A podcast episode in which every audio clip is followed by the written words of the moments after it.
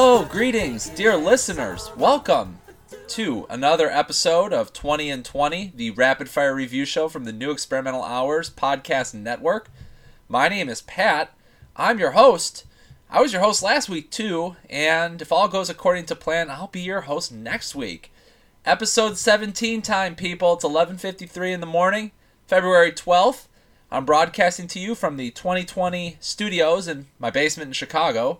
20, 2020 2020 hi this is barbara walters and welcome to 2020 that's a i'm pretty good at that impersonation i will say. Okay let's move on. Uh, if you haven't joined us before 20 and 20 is a rapid fire review show. I'm going to review 20 things in 20 minutes with the help of a stopwatch. In and out of your lives in and out of your earbuds. I enjoy it. I hope you do too. Thanks for being here. All right taking out my stopwatch right now and hitting start it's been really cold in Chicago this past week and a half or two weeks. Lots of snow. Temperatures hovering right around 10 to 20 degrees in the daytime, even colder at night. And so, I know how to dress myself. I got coats, I got boots and shoes and all that. But I do have a dog. His name's Ray. I haven't talked about him much on the show, but what do you do with your dog when it's that cold? I admit, Historically, I have scoffed at people who have put their dogs into clothing. If I see your dog wearing a sweater, I am going to think, privately, mind you, in my head, I'm going to judge you and I'm going to think you your dog looks dumb. But I noticed Ray was walking pretty gingerly. He could have used some boots, some little booties this week. He was cold. I don't think I can get him in a sweater, but booties maybe. I should look into it probably. I think the worst is over, maybe. I really hope so. It's getting a little old, but dog clothes are on the rise. You heard it here first, folks, in 2020. Um, another, um, I guess it's kind of like an item of clothing, but another thing that you use periodically that you probably don't think about all that much dishwashing gloves. I just want to bring up a fact about dishwashing gloves that I'm very uncomfortable with why do they only make dishwashing gloves in sizes small, medium, and you know, you put on the large size or even the extra large, and they are not big enough for my hands? This is a sexist uh, decision by the dishwashing gloves manufacturers, and I don't know who it's more sexist to, men or women, because. You know, on the one hand, I can't fit into any of these gloves, but on the other hand, uh, it means that maybe women are doing all the dishwashing just because they're the only ones whose hands fit in the gloves. That's not right. Make bigger dishwashing gloves. I've been casting a wide net for them. I can't find them at the Jewels. Can't find them at Target. Starting to get a little frustrated by it, frankly. And my hands are raw. I need gloves. Companies, reach out. 20 and 20. Sponsor the pod, okay? Uh, you know, and I was talking about going to Jewel, going to Target. I do sometimes go in person, I admit. I wear a mask and all. Um, but you know what I don't wear? Headphones. I do not wear headphones. I do not wear earbuds. When I am shopping, I am there. I am getting the audio from around the room, okay? And I think it is rude to wear headphones, earbuds, earpods when you are uh, shopping somewhere. I don't have a lot to back this up.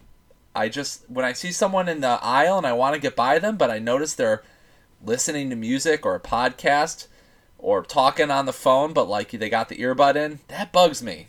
I think you should just be there without them. That's a personal feeling. If you work at a grocery store, I'd love to hear uh, your take on this. People do it at my uh, seasonal retail job as well. That's a clothing store, and uh, just think it's kind of lame. I don't know. Maybe maybe that was a hot take. Okay, let's move on. I would like to give a special shout out to pianist um, electric piano player, guitar player Chick Corea, who died yesterday at the age of 79. Born in 1941, Chick Corea is a beast. His music uh, will live on. I'm sure of it. I was listening to his band Return to Forever this morning. Some of my favorite jazz.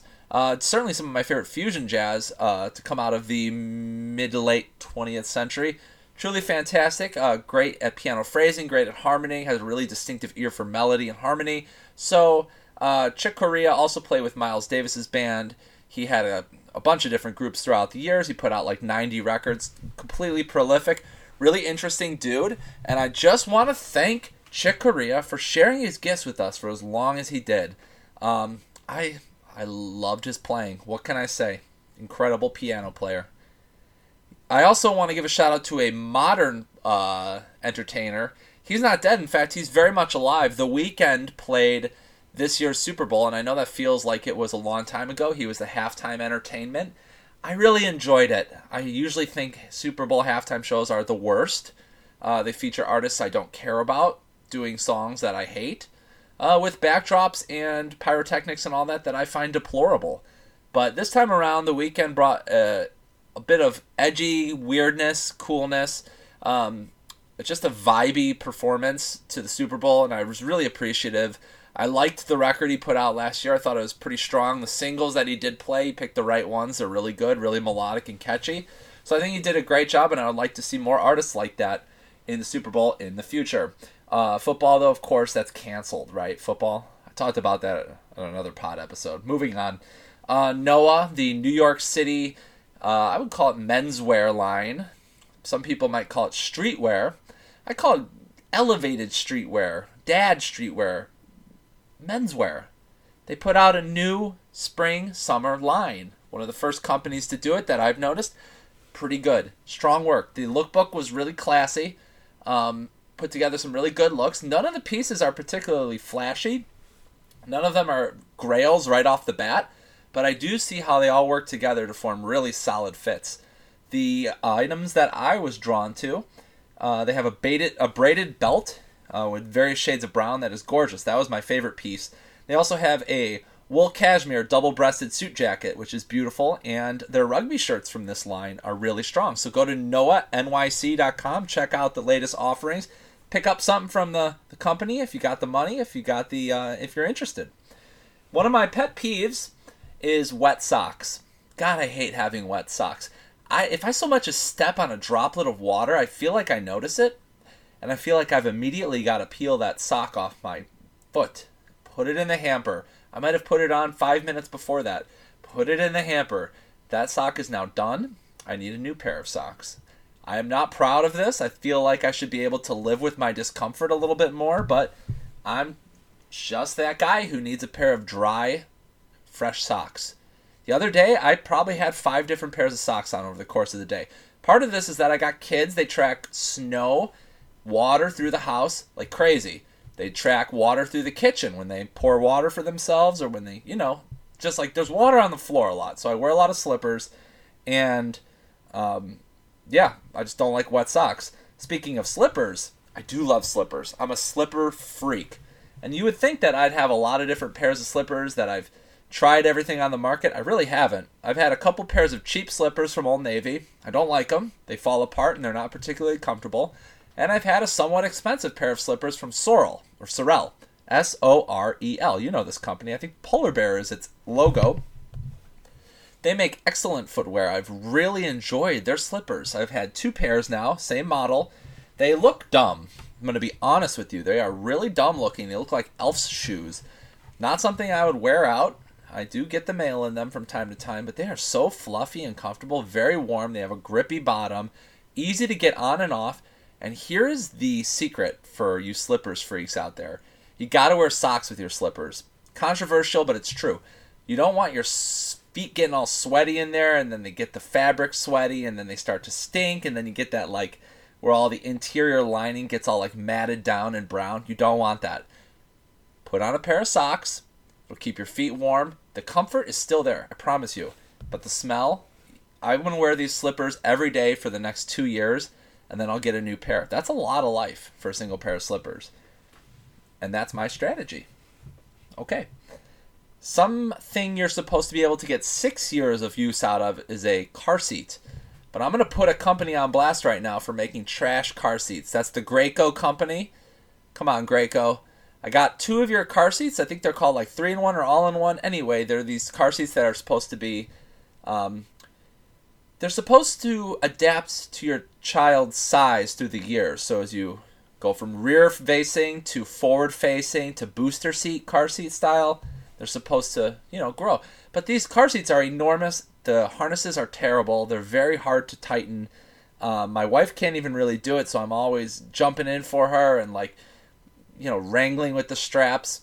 And we are currently uh, shopping around for better car seats. So Graco, pick pick it up, guys. okay, 2020 has you in our eyesight, and we're saying no. We're giving you a thumbs down. Don't take that lightly. Um, I want to give a recommendation to my listeners. I like to always bring forward an instrumental record or a new age record, an ambient record, electronic record. I like to give you all recommendations from those fields of music. And mine this week is Chuck Johnson's The Cinder Grove. It's a new record by Chuck Johnson. I became familiar with his work because he was a an American finger picking sort of guy. You know, one of these guitarists who's indebted to John Fahey. Sounded a little bit like oh, what William Ty is it William Tyler? I think his name is uh, Daniel Bachman. But he's turned his attention to the pedal steel, and the music he is making with the pedal steel is absolutely fantastic. It is ambient, not uh, not unlike Bing and Ruth. I know you love them, and it's very calming, very gentle, great for the morning. I'm making a French press. You know, I'm putting that Cinder Grove record on by Chuck Johnson. It's going to be one of my favorite releases of 2021. I can already feel it. Thank you, Chuck, for the new music. Awesome job, dude.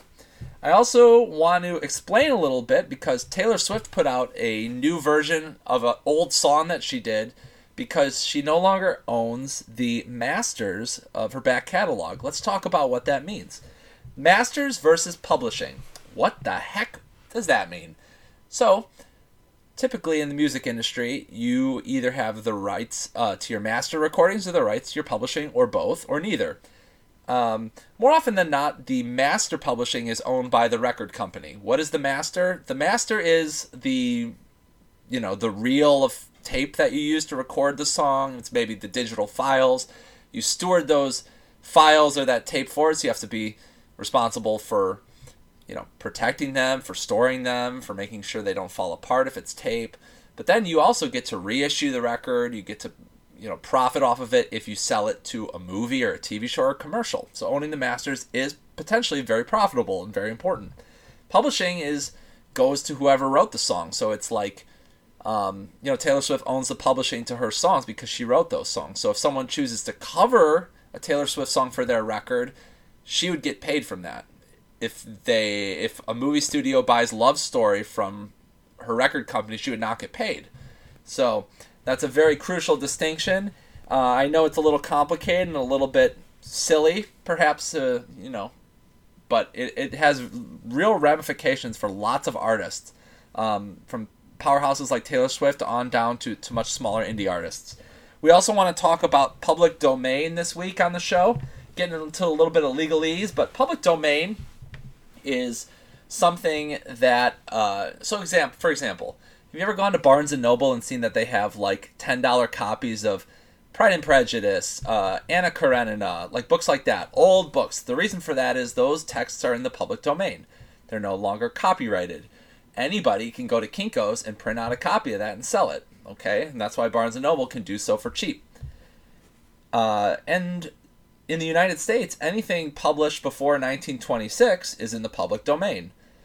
Guess who should have been in the public domain a while ago, but okay, I'm gonna. It's Steamboat Willie, aka Mickey Mouse. Should have been in the public domain a while ago, but Disney has used their legal power, financial powers, to basically uh, retain the copyright on Mickey Mouse, so that I can't make a Mickey Mouse cartoon. You can't do it either. You got to pay for the rights to the character, and they're not going to give you those rights. Mickey Mouse is set to enter the public domain in 2024 on January 1st, as a matter of fact. Will it?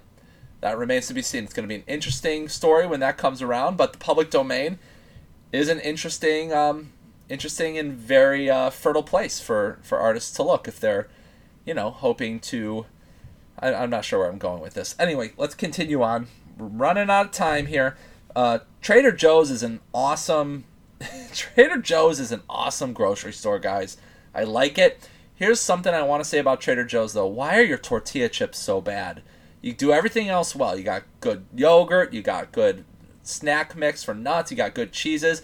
Your tortilla chips taste like the the kind you get at like a ball game when you order the the nachos and it's just the chips with the little cup of cheese. Step it up, guys. I I'm never gonna get rid of my El Ranchero, but sometimes I'm at Trader Joe's. I'm still gonna pick up a bag of tortilla chips. Why does it have to taste like cardboard? Why does it have to taste like communion wafer? I know you can do better, Trader Joe's. Get in touch with some of the fine people of Chicago and uh, pay them some money to manufacture for you. Slap your name on. Get an agreement going. I don't know. Whatever the case, you need to do better. DB, do better. Okay, number four.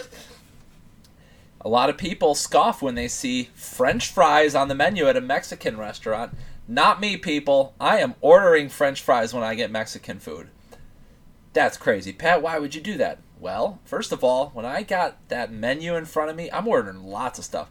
Quesadilla, yes. Enchiladas, yes. Nachos, yes. Couple tacos, why not? Empanadas, yes, please. An horchata, yes. Of course I want that. French fries, yes. I want French fries. Here's why. My kids like them. Okay, they're not always going to eat a taco or whatever, but I can usually depend on them to eat French fries. And it is a nice change of pace. You're eating the taco, you got the tortilla chips going, you got a burrito, maybe you got a tostada, but then you eat a French fry with some ketchup. That's a hard left pivot and you know what? It's a good one to take. Order order some fries next time you go to uh, you know your local Mexican eatery. I think you will enjoy it. Okay, let's do this week's underrated, overrated, properly rated. We're talking Dunkin' Donuts Munchkins flavors, okay? Munchkins flavors. So, glazed Munchkins are properly rated. They're fluffy, they're light, they're delicious. Everyone knows that, and they kick ass, they're properly rated. Chocolate munchkins are properly rated. Again, everyone knows that these are some of the best munchkins uh, in the world. They're freaking delicious. They're properly rated. Cinnamon, underrated. Cinnamon munchkins are pretty dang good. Um, I like them a lot better than powdered sugar munchkins. Overrated. So messy. Flavor's not great. Who is eating these? Like you, you as an adult, you can't eat a powdered donut. Okay, I'm saying it here first. No powdered sugar donuts for adults. Old fashioned, highly underrated. Highly underrated because you can dip it in coffee. If you can't have coffee, it's properly rated. It's just like trash. It's, it's a sponge for coffee. If you got coffee, it is underrated, big time. All right, and the jelly, we're not talking jelly. Who gets the jelly? It's trash. Um, overrated, even if you. Horrible. Um, underrated, overrated, properly rated. Whoa, two times in one week? Yeah, because I had two great ideas. This time we are doing Seinfeld characters. Seinfeld characters on underrated, overrated, properly rated. Let's start with Jerry. Jerry is underrated. Lots of people are like, oh, he's not a good actor. He, he got better and he's funny. He's so funny. And he's 90% of people in this world are more like Jerry than anybody else. That's, I, I believe that. I know I'm more like Jerry than any of the other characters. Okay? George is properly rated. I feel like his char- like he is the most popular character for a reason. It's because he's hilarious, and um, I, I, will never be convinced otherwise. Kramer overrated. Kramer's hilarious, okay, the way that culture um, embraced Kramer over the years, especially right around the time the show ended, just didn't seem to line up with the with how good he was on the show. It, like overshadowed a lot of the other characters, and that rubbed me the wrong way. I do love Kramer though, but overrated. And Elaine underrated. I mean, I like a tangy gal who's not afraid to speak her mind, who's sarcastic, who's got a biting sense of humor. That is Elaine to a T. God, is she funny. Also, super babe and uh, and great performance. Perhaps the best performance on the show. Great physical actress, physical comedian. When she pushes you, get out. Oh my god. Elaine is underrated. Shout out to Julia. All right. Two underrated, overrated, properly rated in one episode. You betcha. You bet your bottom dollar. Let's go on to smoked beers. I am all about smoked beers. I've cast a, you know, I've I've pulled my friends. It seems like I'm the only one who's going all in on smoked beers, specifically smoked hells, H E L L E S. I love those beers. Pipeworks makes a really delicious one that I bought at the Trader Joe's um, when I was buying the trash tortilla chips. I also bought their delicious beer. Awesome, so good. Um, Alarmist Brewing, another Chicago brewer, small microbrewery, has a beer called The World is a Campfire. Yes, The World is a Campfire, which is a nice uh, play on the Smashing Pumpkins uh, Lyric. Both are excellent local options for smoked hells. Uh, if you haven't tried this style before, I recommend it. It's good for the weather. It's it's nice and light, but it also's got a little bit of uh, heft to it, a little bit of dark heft. Okay. Uh, thank you so much, Mary Wilson of the Supremes, for sharing your gifts with us for all these years. Mary Wilson died at the age of 76 this past week. She was a founding member of the Supremes back when the Supremes were just three young women, Detroit, back when pop music was so different, and they changed pop music. They changed it for the better, big time. Uh, the only pop vocal group to uh, really compete with the Beatles in the 60s. The Supremes had so many great hits, I can't even start to name them all. But where did our love go? Baby love. Stop in the name of love. Do you see what they were up to? They had hits on hits on hits.